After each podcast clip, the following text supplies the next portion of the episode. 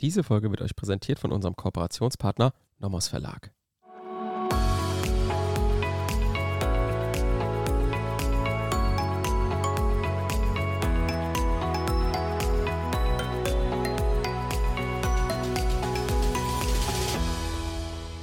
Willkommen zu einer neuen Folge Kurzerklärt.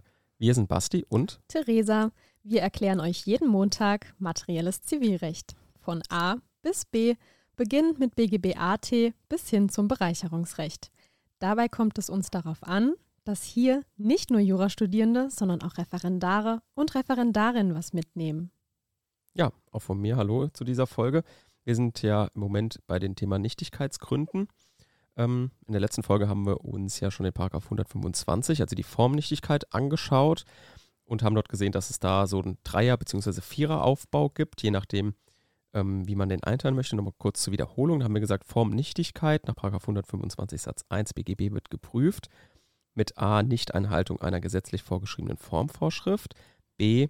Der Formmangel darf nicht geheilt worden sein und C. Das Festhalten an der Formstrenge darf nicht gegen Treu und Glauben gemäß 242 BGB verstoßen.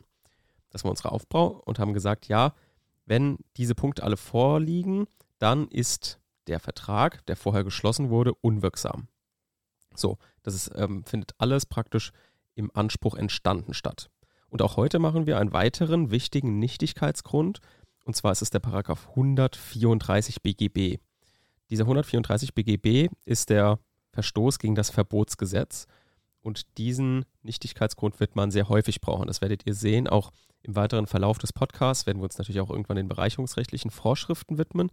Und da spielt er eine ganz besonders große Rolle. Deswegen werden wir heute erklären, was der genau bedeutet, wie man den prüft. Aber vertieft werden wir dann in der Folge der, im Bereicherungsrecht drauf eingehen weil es eben eigentlich in sehr vielen Klausuren, auch Examsklausuren immer vorkommt, zu den sogenannten Schwarzarbeiterfällen. Ne? Also da beschäftigt jemand jemand anders schwarz und ähm, ja, und dann ist halt immer die Frage, ja, wenn das auffliegt, muss irgendjemand dem anderen Leistungen zurückgewähren oder nicht. Da gibt es den Paragraph 817, aber ohne da jetzt sehr viel vorweggreifen zu wollen, der 134 spielt da eben auch eine Rolle. Genauso bei den Fällen der ohne Rechnung Abrede, wenn also auch keine Rechnung gestellt werden soll und sagt, ja komm, du, du machst mir jetzt irgendwie das Geländer neu und so und wir machen da keine Rechnung und so weiter. Also immer wenn es irgendwie so, wenn man etwas umgehen möchte, wenn man den Staat, die Steuern, was auch immer umgehen möchte, da spielt immer der Paragraph 134 im Rahmen der bereicherrechtlichen Rückabwicklung immer eine Rolle. Und wie jetzt der 134 genau zu verstehen ist, das wird uns jetzt gleich die Theresa erklären. Ich werde jetzt aber erstmal noch vorweg den Paragraphen vorlesen. Gut, gute Idee. Ein Rechtsgeschäft, das gegen ein gesetzliches Verbot verstößt, ist nichtig, wenn sich nicht aus dem Gesetz ein anderes ergibt. Erstmal ein Satz, der eigentlich leicht zu verstehen ist. Ich glaube, das Ding ist immer, dieses gesetzliche Verbot zu finden oder dieses Verbotsgesetz zu finden und zu prüfen, ist das überhaupt ein Verbotsgesetz in diesem Sinne, oder? Ja, also ich würde an alle, ich liebe es ja zu unterstreichen, das merkt ihr wahrscheinlich auch. Wenn Natürlich ihr nur für die, die es dürfen. Ne? Da ja, darf ja auch nicht jedes Bundesland unterstreichen. Ich glaube, Bayern, die dürfen sogar was an Rand schreiben. Das ist natürlich dann super easy. Also, wer es darf, für Blackouts in der Klausur hilft es halt unheimlich. Unterstreicht euch gesetzliches Verbot, verstößt Achso, sorry. und nicht aus dem Gesetz ein anderes ergibt. Dann haben wir alle drei Prüfungsschritte dabei. Genau, ich wollte sagen, das ist auch ein guter An Ankerpunkt, wenn man nämlich auch immer mit diesen Farben lernt. Also wenn man beispielsweise alles grün unterstreicht, dann weiß man halt immer, ah, grün sind meine Tatbestandsmerkmale und dann hat man wirklich einen Ankerpunkt, wenn man zu nervös sein sollte in Klausuren zum Beispiel. Kann auf jeden Fall helfen. Genau, richtig. Und deshalb, wir fangen an, Verstoß gegen ein Verbotsgesetz. Ein Verbotsgesetz muss bestehen, also ein gesetzliches Verbot. Und das ist jede Rechtsnorm, die rechtsgeschäftliche Regelung wegen Inhalt, Umstände des Zusammenkommens oder dem bezweckten Rechtserfolg untersagt. Also der missbilligte Rechtserfolg des Rechtsgeschäfts soll verhindert werden. Jede Rechtsnorm, das kann man übrigens auch noch ziehen aus Artikel 2 EGBGB, dort ist es definiert. Und da steht dann beim gesetzlichen Verbot meistens drin, verboten, untersagt. Und da freuen sich jetzt alle Strafrechtler, wenn sie das jetzt endlich mal im Zivilrecht prüfen dürfen, denn im StGB finden sich so einige Verbotsgesetze, zum Beispiel der Betrug in Mhm. Paragraph 263. Da habe ich direkt eine Frage. Ähm, Im Rahmen von 100 Parag äh, Paragraph 134 BGB spielt dann Verschulden eine Rolle oder kommt es nur auf den objektiven Tatbestand an? Es kommt nur auf den objektiven Verstoß an. Also ihr prüft nur erstmal, ob erstens ein Verstoß gegen ein Verbotsgesetz objektiv vorliegt. Also der Tatbestand des Gesetzes muss objektiv erfüllt sein. Genau, aber wenn das jetzt ein subjektiv. Strafgesetz ist, prüfen wir inzident den Betrug, aber da brauchen wir natürlich den subjektiven Tatbestand, ne? das ist ja klar. Das ist klar. Dann Ja. muss es ein bewusster Verstoß sein. Also da geht ihr dann nochmal in die subjektive Ebene rein. Ist also eigentlich eine reine Inzidentprüfung dieser 134. Ne? Also man sucht ein Verbotsgesetz und sagt zum Beispiel, ah, wir haben den Betrug als mögliches Verbotsgesetz und prüft jetzt den kompletten Betrug durch. Ne? Genau, in zweitens bei diesem Verstoß. Ja, okay. Also da geht ihr dann Täuschung, Irrtum, Vermögensverfügung, Vermögensschaden etc. durch. Genau, jetzt gibt es allerdings auch Verbotsgesetze, wo dann Verbot oder untersagt nicht ausdrücklich im Gesetz steht. Und es genügt aber, dass im Gesetz zum Ausdruck kommt, also nach dem Sinn und Zweck, der durch Auslegung zu ermitteln ist, dass hier ein gesetzliches Verbot besteht. Also dass dieser Rechtserfolg verhindert werden soll. Und das ist, Sebastian hat es ganz toll eingeleitet, zum Beispiel bei der Schwarzarbeit der Fall, beim Schwarzarbeitsgesetz nach Paragraph 1. Da kommen wir dann später auch nochmal drauf zurück. Und natürlich auch wichtig, Sebastian hat es angeteasert, diese Umgehungsgeschäfte. Also Rechtsgeschäfte, die den vom Verbotsgesetz missbilligenden Erfolg auf einem Weg zu erreichen suchen, welche die Verbotsnorm nicht erfasst. Ja, und da tritt auch Nichtigkeit ein, wenn Sinn und Zweck des Verbotsgesetzes eben auch diese Verhinderung dieses Erfolgs bezwecken möchte. Ja, weil sonst würde ja Sinn und Zweck der Vorschrift einfach wupp, durch die Hintertür umgangen. Das wollen wir natürlich auch nicht. Hier kann man sich auch nochmal vielleicht irgendwie vorstellen, wie der Prüfungsaufbau in der Klausur ist. Also wir haben ja praktisch alles im Mo- im Moment nach dem Anspruch entstanden, haben jetzt unter 1 Vertragsschluss mit all seinen Problemen geprüft, also Angebot, Annahme, Dissens, Konsens, was auch immer. Mhm. Haben wir alles schon geguckt, ob ein Vertreter vielleicht nicht eine Erklärung abgegeben hat und so weiter. Und kommen jetzt praktisch in Schritt 2 zu der Überprüfung der Wirksamkeit des Vertrages und damit ja eine mögliche rechtshindernde Einwendung.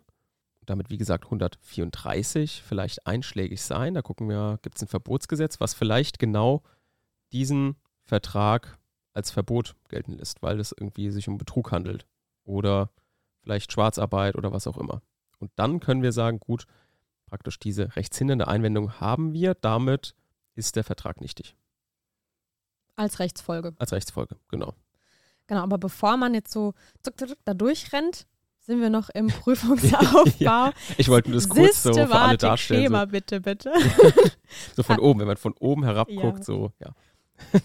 Genau, ihr habt erstens ein Verbotsgesetz geprüft, dann habt ihr den Verstoß geprüft und da ist auch wichtig beim Verbotsgesetz, es muss sich um die Beschränkung des rechtlichen Dürfens handeln, ja, nicht des Könnens. Also ihr müsst euch überlegen, was steht da drin, wenn ich das auslege.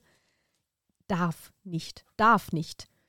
Heißt, diese Verbotsgesetze betreffen Rechtsgeschäfte, die den Betroffenen, also die der Betroffene vornehmen kann, aber nicht vornehmen darf. Super, dann gibt es den Verstoß.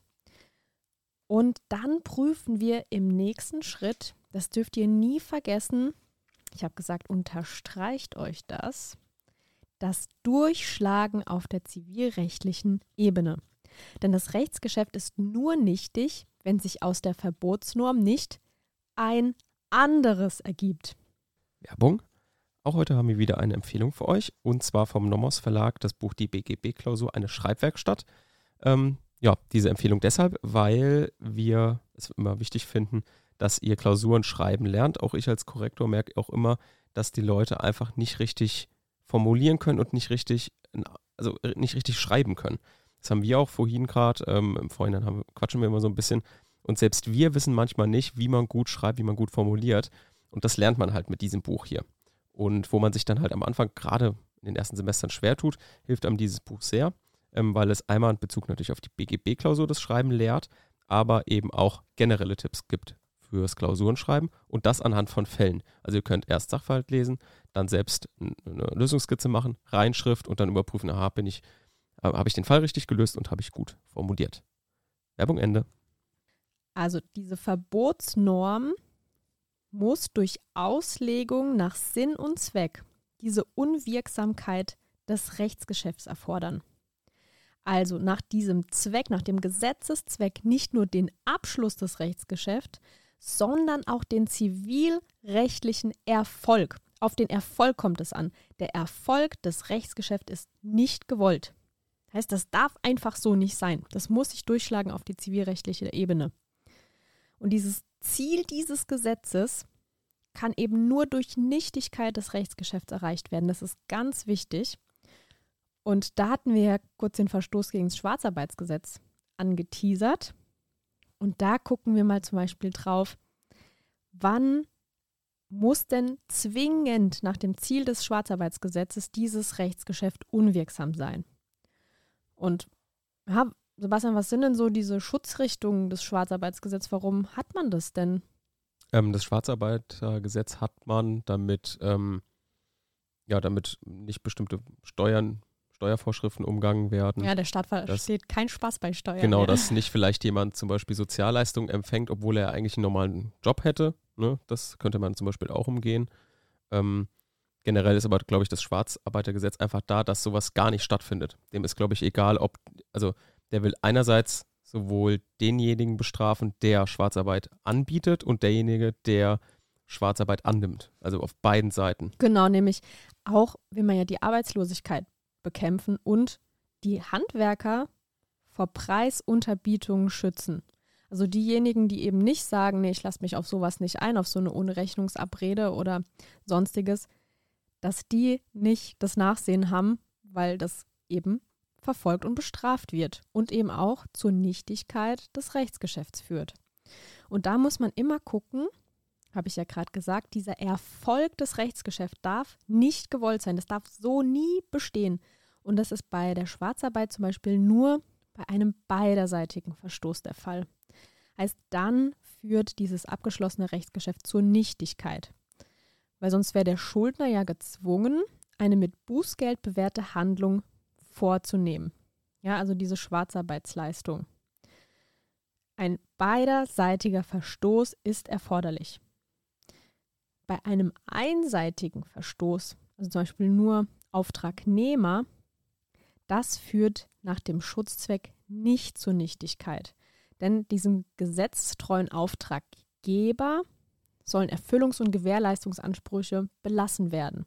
Also der muss ja geschützt werden, wenn er dann da unsauber arbeitet, dass er dann seine Gewährleistungsansprüche noch geltend macht, wenn nur der andere, der Auftragnehmer, einen solchen Verstoß begeht. Also da müsst ihr immer gucken, Sinn und Zweck des Gesetzes, was ist nicht gewollt.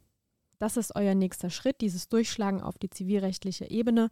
Und da könnt ihr eben auch sehr, sehr gut argumentieren in der Klausur.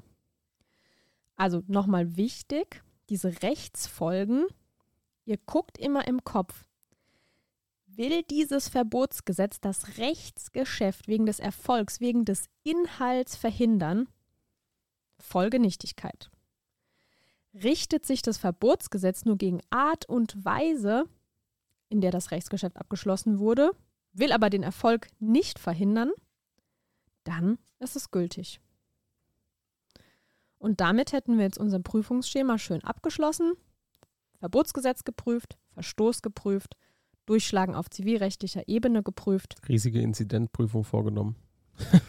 genau, für alle die Strafrecht lieben, ist das ein Double Win in der Zivilrechtsklausur. Genauso war es für mich. Mhm. Und dann macht man die Sektflasche schon unterm Tisch auf. Habe ich nie gemacht. Die Sektflasche unterm Tisch? Ja, generell Direkt. nach Klausuren immer ein schlechtes Gefühl gehabt. okay.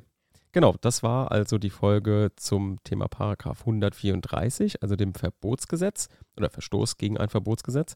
In der nächsten Folge werden wir uns mal dem 138 nähern. Und zwar in voraussichtlich zwei Folgen. In dem einen kümmern wir uns um Paragraph 1 und in dem anderen um Paragraph 2, also dem Wucher und der Sittenwidrigkeit. Und bis dahin, tschüss. Ciao.